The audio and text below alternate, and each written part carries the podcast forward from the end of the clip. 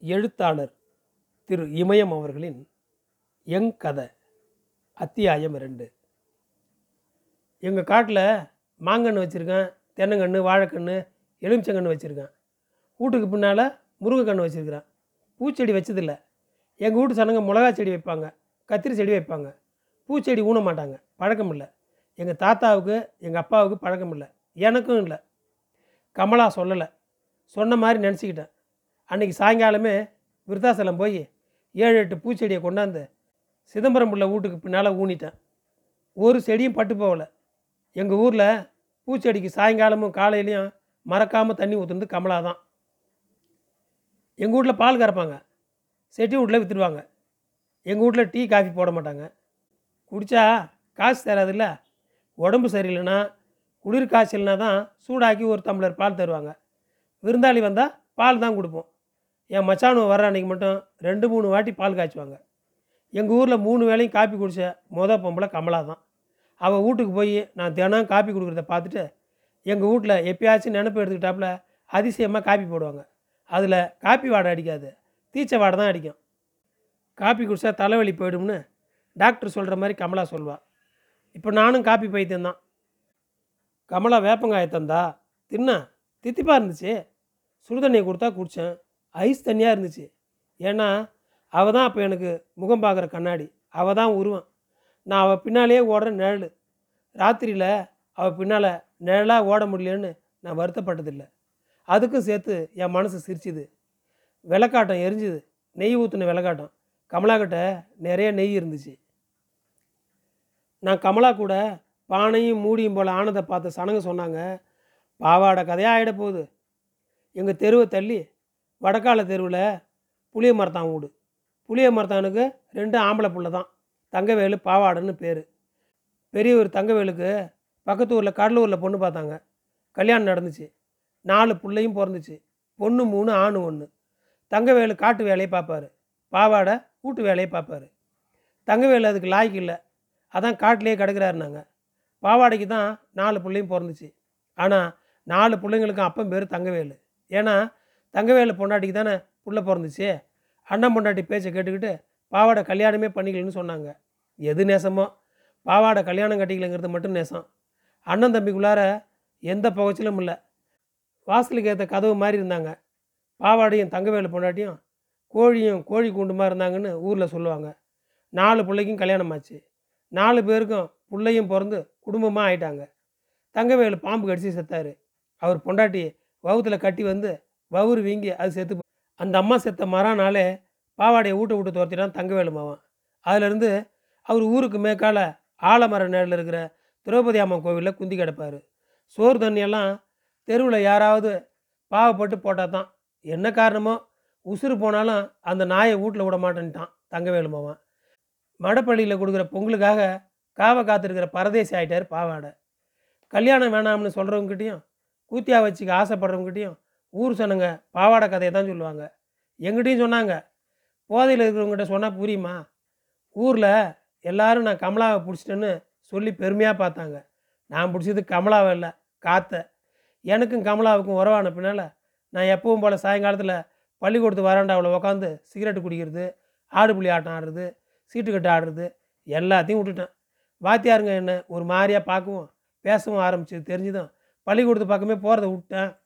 நான் படித்த பள்ளிக்கூடம் தான் அது. அப்போ நானும் கமலாவும் கார்த்திகை மாதத்து நாய்களாட்டம் இருந்தோம். அவள் ஓடுனா ஓடினா ஆடுனா ஆடுனா எப்பயாச்சும் ஒன்றா படுத்திருக்கும்போது ஒரு புள்ள பெற்றுக்க முடியலன்னு சொல்லுவா. அந்த வார்த்தை என் மனசை பயிர் நட ஓட்டி போட்ட வயக்காடாக ஆக்கிடும். அது வார்த்தை இல்லை. வலை. அந்த வலையை என்னால் எப்பவும் அறுக்க முடிஞ்சதில்ல. ரொம்ப சந்தோஷமாக இருந்தா இன்றைக்கி என்ன? என் கண்ணுக்குட்டி ரொம்ப துள்ளுதுன்னு சொல்லி சிரிப்பா. இல்லைனா என்ன இன்றைக்கி என்னோட கண்ணுக்குடி துள்ளாமல் படுத்துக்கிச்சின்னு சொல்லி சிரிப்பா. அது சிரிப்பு இல்லை. காவு கொடுக்க போகிற ஆட்டுக்கு தலையில் தண்ணி தெளிப்பாங்கள்ல அந்த மாதிரி.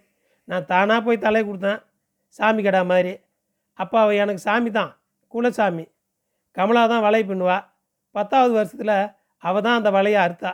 நான் நினச்சது வேறு நடந்தது வேறு. நாடகம் முடிஞ்சு போச்சு. போன வருஷம் தொடக்கத்தில் அசிஸ்டண்ட்டாக அவளுக்கு ப்ரொமோஷன் வந்துச்சு. சிஇஓ ஆஃபீஸில் போய் தான் ஆகணும். வீடு பார்த்தோம். பிள்ளைங்கள காலேஜில் சேர்த்தோம். அந்த பிள்ளைங்க நல்லா படிக்குங்க. செட்டிக்கு போகிற மாதிரி ரெண்டும் கெட்டி. அதுகளுக்கு நான் எப்போவும் அங்கிள் தான். கடலூரில் வீடு பார்க்க போனப்போ ஜாயின் பண்ண போனப்போ அவள் என்னை அண்ணன்னு சொன்னான் நானும் தங்கச்சின்னு தான் சொன்னேன். கடலூரில் நாங்கள் ரெண்டு பேரும் அண்ணன் தங்கச்சி. கடலூர்லேருந்து திரும்பி வர்றப்ப நான் தங்கச்சின்னு சொல்லி சிரித்தேன் அவன் அண்ணன்னு சொல்லி சிரித்தா ஊருக்கு வர மட்டும் சிரிப்பு அடங்கலை. அப்போ மனசு பாரம் இல்லை. காற்றடிச்ச இடத்துக்கெல்லாம் பறக்கிற இலை மாதிரி தான் இருந்தேன். நாங்கள் ரெண்டு பேரும் ஒன்றா சேர்ந்து ஒரு ஊருக்கும் போனதில்லை. கோயில் குளம் போனதில்லை. ஒரு சினிமா கூட போனதில்லை. பிள்ளைகளை விட்டு எங்கே போகிறது முத முதல்ல கடலூருக்கு போனப்போ தான் ரெண்டு பேரும் ஒன்றா பஸ்ஸில் போனோம். அது கூட நான் முன்னாலே வேப்பூருக்கு போயிட்டேன். எங்கள் ஊரில் ரெண்டு பேரும் எப்படி ஒன்றா பஸ் ஏற முடியும்? அவள் வேப்பூருக்கு வந்ததும் வேறு பஸ்ஸை பிடிச்சி ஒன்றா கடலூருக்கு போனோம். கமலா கடலூருக்கு போன பின்னால் தான் ரெண்டு பேரும் கடை கண்ணின்னு ஒன்றா போனோம். ஒன்றா வந்தோம். எங்கள் ஊரில் அவள் வீட்டுக்கு போகும்போது திருட மாதிரி தான் பயந்து பயந்து போவான். வெளியே வருவான். கடலூரில் பதுங்கி போக வேண்டியதில்லை. கடலூர் சில்வர் பீச்சுக்கு ரெண்டு மூணு முறை போனோம். அதுவும் அவள் பிள்ளைங்களுக்கு போர் அடிக்குதுன்னு. ஆட்டோ பிடிச்சிக்கிட்டு வர்றதுக்கு ஐஸ்கிரீம் வாங்கி தர்றதுக்கு பாப்கார்ன் வாங்கி தர்றதுக்கு நானும் கூட போனேன். எஜமானி அம்மா போனான் அவங்க நாயும் கூட தானே ஓடும். அது ரொம்ப நாள் நீடிக்கலை. நாடகம் முடிஞ்சு போச்சு. ராத்திரியில் போடுற வேஷத்தை விடிஞ்சதும் கலசி தானே ஆகணும். கடலூர் போன இருபதாம் நாள் சாயங்காலம் அன்றைக்கி ஞாயிற்றுக்கிழமை வீட்டுக்கு உண்டான சாமானெல்லாம் வாங்கிட்டு வீட்டுக்கு ஆட்டோவில் போனோம். முன்னால் குதிரை வண்டிங்க நிற்கிற இடத்துல தான் இப்போ ஆட்டோ ஸ்டாண்ட் இருக்குது எங்கள் பக்கம் இருந்து கடலூர் பெரிய ஆஸ்பத்திரிக்கு வரவங்கெல்லாம் முன்னால் குதிரை வண்டியில் தான் வரணும்.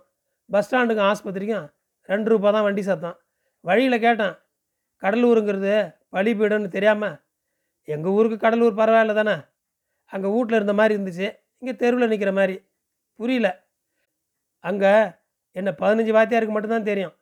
இப்போ இரநூத்தி முப்பத்தஞ்சு பள்ளிக்கூடத்து வாத்தியாருக்குள்ளே தெரியும். பாப்புலராக இருந்தால் நல்லது தான் பொறியில் மாட்டிக்கிட்ட எலி ஆள் ஆளுக்கு ஒரு சங்கம். சங்கம் மீட்டிங் ஆஃபீஸில் தான் நடக்கும். ராத்திரி ஆறு ஏழு ஆயிடுது. வேலை இருந்தால் சனிக்கிழமையும் செய்யணும். கேம்புக்கு போகிறேன்னு மத்தியானம் மட்டும் வீட்டில் தூங்கிவிட்டு சாயங்காலம் ஆஃபீஸர் வருவார். ஃபைலில் கையெழுத்து வாங்கணுன்னு கழுத்தறுப்பு. வருமானம் வரும்ல? முட்டுற மாடு உதைக்கிற மாடு எல்லா மாடும் சூப்பரண்ட் அம்மா கிட்ட சரியாக மடியை காட்டிடும். அந்த அம்மா கறந்துடுவாங்க பிஏ சூரப்புலி. அவன் தான் பெரிய தொல்லை. எதை எழுதி வச்சாலும் திருப்புறான்.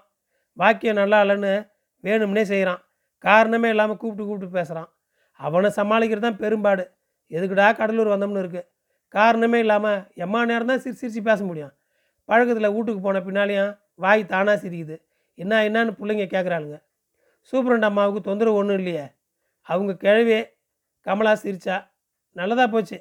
கிழவி ஆகிட்டா எந்த இடத்துலையும் எந்த தொந்தரவும் இருக்காது. இப்போ கமலா சிரிக்கலை. பொம்பளைன்னா எல்லா பையனும் அப்படி தான் இருப்பானுவா? அது சரி. உனக்கு ஏதாச்சும் வருமா? வைங்க மேடம். வைங்க மேடம்னு டிராவில் போட்டால் எடுத்துக்குவேன். இந்த ஊர் எப்படி இருக்கு? கூட்டம் நெரிசல் சத்தம் பரபரப்பு. ஏரியில் போன படகு இப்போ கடலில் போகுது. பழைக்கும். நூறு பூட்டு போடுறதா இருக்குது வீட்டுக்கு.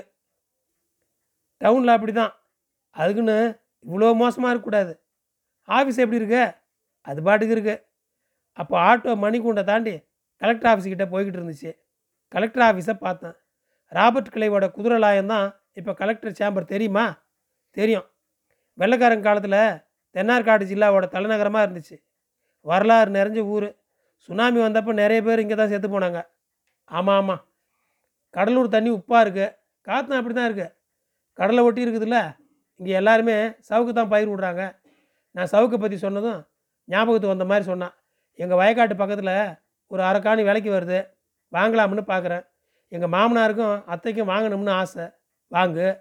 பிள்ளைங்க டவுன் பஸ்ஸை பிடிச்சி ஏறி போகிறது கஷ்டமாக இருக்குது ஆட்டோவில் அனுப்பிடலாம் ஆட்டோக்காரங்கிட்ட பேச ஆரம்பித்தேன் நாங்கள் போய்கிட்டு இருந்த ஆட்டோவுக்கு முன்னாலேயும் பின்னாலேயும் ஆட்டோ பஸ்ஸு காரு ஸ்கூட்ரு சனங்க பறந்துக்கிட்டு இருந்தாங்க. ஓடிக்கிட்டு இருந்தாங்க. பக்கவாட்டிலையும் தான் போர்க்களம் மாதிரி இருந்துச்சு. எங்கள் ஆட்டோ ஓடலை பறந்துச்சு. மறுநாள் காலையில் மாத வாடகைக்கு பேசின ஆட்டோவில் ரெண்டு பிள்ளைங்களையும் ஏற்றி விட்டான். நானும் பஸ் ஏறிட்டேன். கமலா செல்ஃபோன் வாங்கினான் நானும் வாங்கிட்டேன். செல்ஃபோன் ரொம்ப சாதாரணமாகிடுச்சு அதனால் கடை ஓடலை. எங்கள் சித்தப்பா பையன் கடையை மூட்டான் என்னாலே முன்ன போல் கடையில் உட்கார முடியல. கடலூர் போக வரேன்னு இருந்தேன். அதுக்கு மேலே முக்கியமான காரணம் எஸ்டிடி ஹைவேஸ் ரோட்டு புளிய மரத்து கீழே இருந்துச்சு. புளிய மரத்து இளைஞ கிளைங்க சூரியனை தடுத்துரும். கடை மேலே எப்போவுமே வெயில் படாது. கடை மேலே புளியம்பூவும் பிஞ்சும் பழமும் தான் விழும். தங்க நாற்கர சாலை போடுறேன்னு புளிய மரத்தை வெட்டினாங்க. கடையும் எடுக்க சொல்லிட்டாங்க. அதோட எஸ்டிடி கடை காலி.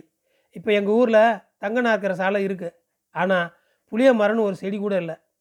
தினம் பார்த்துக்கிட்டு இருந்த கமலாவும் நானும் வாரத்துக்கு ஒரு முறை பார்க்குறதுன்னு ஆச்சு. ராத்திரியில் மணிக்கணக்காக பேசுவோம். எங்கள் ஊரில் இருந்தப்போ கூட இவ்வளோ பேசுனதில்ல வீட்டுக்கு பயந்துக்கிட்டு ஊருக்கு பயந்துக்கிட்டு ஆனாலும் எங்கள் ஊர் மேலே எனக்கு கோவம் வந்துச்சு. எங்கள் ஊர் பெரிய ஊரும் இல்லை சின்ன ஊரும் இல்லை. ரெண்டுக்கும் நடுவில். வீணாக போன ஒரு ஊர். பள்ளிக்கூடமும் பெருசு இல்லை. திருச்சி மெட்ராஸ் மெயின் ரோட்டில் இருந்துச்சு. அசிஸ்டண்ட்டாக இங்கேயே ப்ரொமோஷன் கிடச்சிருந்தா எவ்வளோ நல்லா இருந்திருக்கும். அப்பயும் கமலா வானான்னு தான் சொன்னான். நான் தான் வாய்ப்பு விடாதுன்னு சொன்னேன். பிள்ளைங்கள காலேஜில் சேர்க்கணும்னு.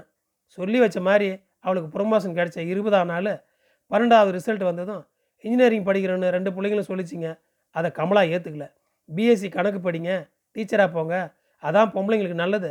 நான் டீச்சராக போகணும்னு நினச்சேன் முடியல. நீங்களாச்சும் போங்கன்னு சொன்னான் பொதுவாக பெரிய புள்ள சாது. சின்ன புள்ள கொஞ்சம் முரண்டு பிடிக்கும். பெரிய பிள்ளையோட முகவாட்டம் கொஞ்சம் கூடுதல். அதனாலேயே எந்த விஷயமா இருந்தாலும் கர்வமாக தான் இருக்கும்.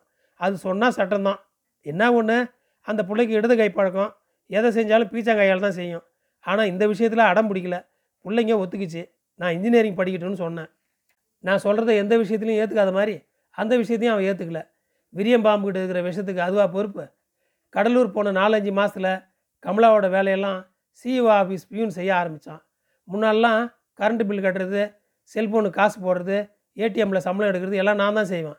அவள் பிள்ளைங்களுக்கு தேவையான நோட்டு பேனா பென்சிலு எல்லாம் நான் தான் வாங்கினேன். இப்போ பியூன் வாங்குறான். கேட்டதுக்கு இது ஒரு பெரிய விஷயமான்னு கேட்டா முதல்ல எறும்பு வரும் அப்புறம் யானை வரும். விட்டுட. பிஏ மாதிரி தொல்லை கொடுக்க போகிறான் பார்த்துக்க நான் வர அன்னைக்கு பார்த்துக்கலாம்னு சொன்னேன். சரிண்ணா. அதோட உனக்கு கற்பனை அதிகம்ண்ணா. இதுக்காக நீ கார் ஏறி வரணுமான்னு கேட்டா சரின்னு பட்டுச்சு. கரண்ட்டு பில் கட்ட செல்ஃபோனுக்கு காசு போட ஏடிஎம்மில் பணம் எடுக்க. யாராச்சும் எண்பது தொண்ணூறு மைல் தூரம் கார் ஏறி போவாங்களா? எப்பவும் போல் அன்றைக்கும் என்னை தோக்கடிச்சா. விளையாட்டுக்கு நான் தான் கூப்பிடுவேன். கடைசியில் நான் தான் தோற்று போவேன். கமலா எப்பயும் எதையும் பெருசாக எடுத்துக்க மாட்டான் உசுறு போகிற விஷயத்த சொன்னால் கூட அப்படியான்னு கேட்பான் நான் ரொம்ப பெரிய விஷயம்னு சொல்லுவேன். அவள் அதை சாதாரணமாக அப்படியான்னு தான் கேட்பாள் அவள் அப்படி கேட்குறப்ப எனக்கு அவமானமாக இருக்கும். இனிமேல் எதையும் சொல்லக்கூடாதுன்னு நினைப்பேன். ஆனால் சரிக்கு விழுந்துருவேன். எதை சொன்னாலும் எப்படி சொன்னாலும் அப்படியான்னு கேட்டு ஒரு வார்த்தையில் நான் சொன்ன விஷயத்த சாம்பலாக்கிடுவா. பூகம்பம் சுனாமி நிலநடுக்கம் ஆயிரம் பேர் லட்சம் பேர் செத்துட்டாங்கன்னா கூட அவளை பொறுத்தவரை அப்படியா? அவ்வளோதான் இதனால் எனக்கு அவளுக்கு எத்தனையோ முறை வாய் சண்டை நடந்திருக்குது. அப்படி ஒரு நாள் பெரிய சண்டையே வந்துடுச்சு நீ சுனாமி பூகம்பம் நிலநடுக்கத்தில் மாட்டிக்கிட்டால் என்ன செய்வ? வர்றப்ப பார்த்துக்கலாம் அதுக்காக இப்பயே என் கவலைப்பட்டு சாகணும்னு கேட்டு என் மூக்கை உடச்சா. அவளுக்கு எது முக்கியம்? தெரியல. ஒம்பது வருஷத்தில் என்னால் கண்டுபிடிக்க முடியல. கடலில் எத்தனை உயிரினம் இருக்குது எத்தனை தாவர இனம் இருக்குது தெரியல. பந்தயம் கட்டின மாதிரி நான் என்ன நினைக்கிறேனோ அதுக்கு நேர் எதிராக தான் அவள் யோசிப்பா. பேசுவா கட்சி கட்டுவா. ஒரு நாள் வேணும்னே அவளை சீனுனேன் என் மூக்கை உடப்பான்னு தெரிஞ்சோம். நான் உன்னை விட்டுட்டு போயிட்டா என்ன செய்வேன் ஒன்றும் செய்ய மாட்டேன். நீ ஏன் வந்து பேச மாட்டியா பிடிக்கலன்னு தானே போகிற அப்புறம் எதுக்கு பேசணும்? நீ ஏன் வந்து பேச மாட்ட பேச மாட்டேன் எத்தனை நாள் ஆனாலுமா? ஆமாம் நானா வந்து பேசுனா? பேசுவேன் இது திமிர்தானம் இல்லையா? அப்படியே பழகிட்டேன். மாற மாட்டியா எதுக்கு மாறணும்னு கேட்டு என் மூக்கை உடச்சா. நானாக வந்து பேசுவேன். நீ இல்லைனா நான் இருக்க மாட்டேன். இது மாதிரி தமிழ் சினிமா வாசனை மாதிரி ஏதாவது சொல்லுவான்னு நான் எதிர்பார்த்தேன். ஆசைப்பட்டேன். ஆனால் அந்த சண்டாளிக்கிட்டேருந்து அப்படியெல்லாம் ஒரு வார்த்தை எதிர்பார்க்க முடியாது. கதவை கண்டுபிடிச்சதே ஊட்ட சாத்தி வைக்கிறதுக்கு தான் அப்படின்ற ரகம் அவள் அவளும் திருந்தலை நானும் திருந்தலை. அவன் மனசு கருங்கல் கோட்டை. அதை உடைக்க என்கிட்ட ஆயுதம் இல்லை. கண்ணு தண்ணியால் எந்த கோட்டைக்காரையும் எந்த கோட்டை உடையும் ஒரு முறை கடலூர் போயிருந்தேன். அவள் வீட்டில் இன்வெர்டர் மாட்டியிருந்துச்சு. ஏதுன்னு கேட்டேன். சிஇஓ கொண்டாந்து மாட்டினாருன்னா ஏன் ஏன் என்கிட்ட சொல்லலன்னு கேட்டேன்? மறந்துடுச்சு. தினம் நம்ம ஃபோனில் பேசிக்கிட்டு தானே இருக்கோன்னா அதுக்கு அவள் பேசலை. வம்பில் மாட்டுறேன்னு சொன்னான். முன்ன பிஏ தொந்தரவு இப்போ சிஇஓ தொந்தரவான்னு கேட்டேன். சொல்கிறேன் கேட்க மாட்டாங்கிறான். சிஇஓவாக இருக்கான். ஏற்று பேச முடியல. சொன்னால் புரியல.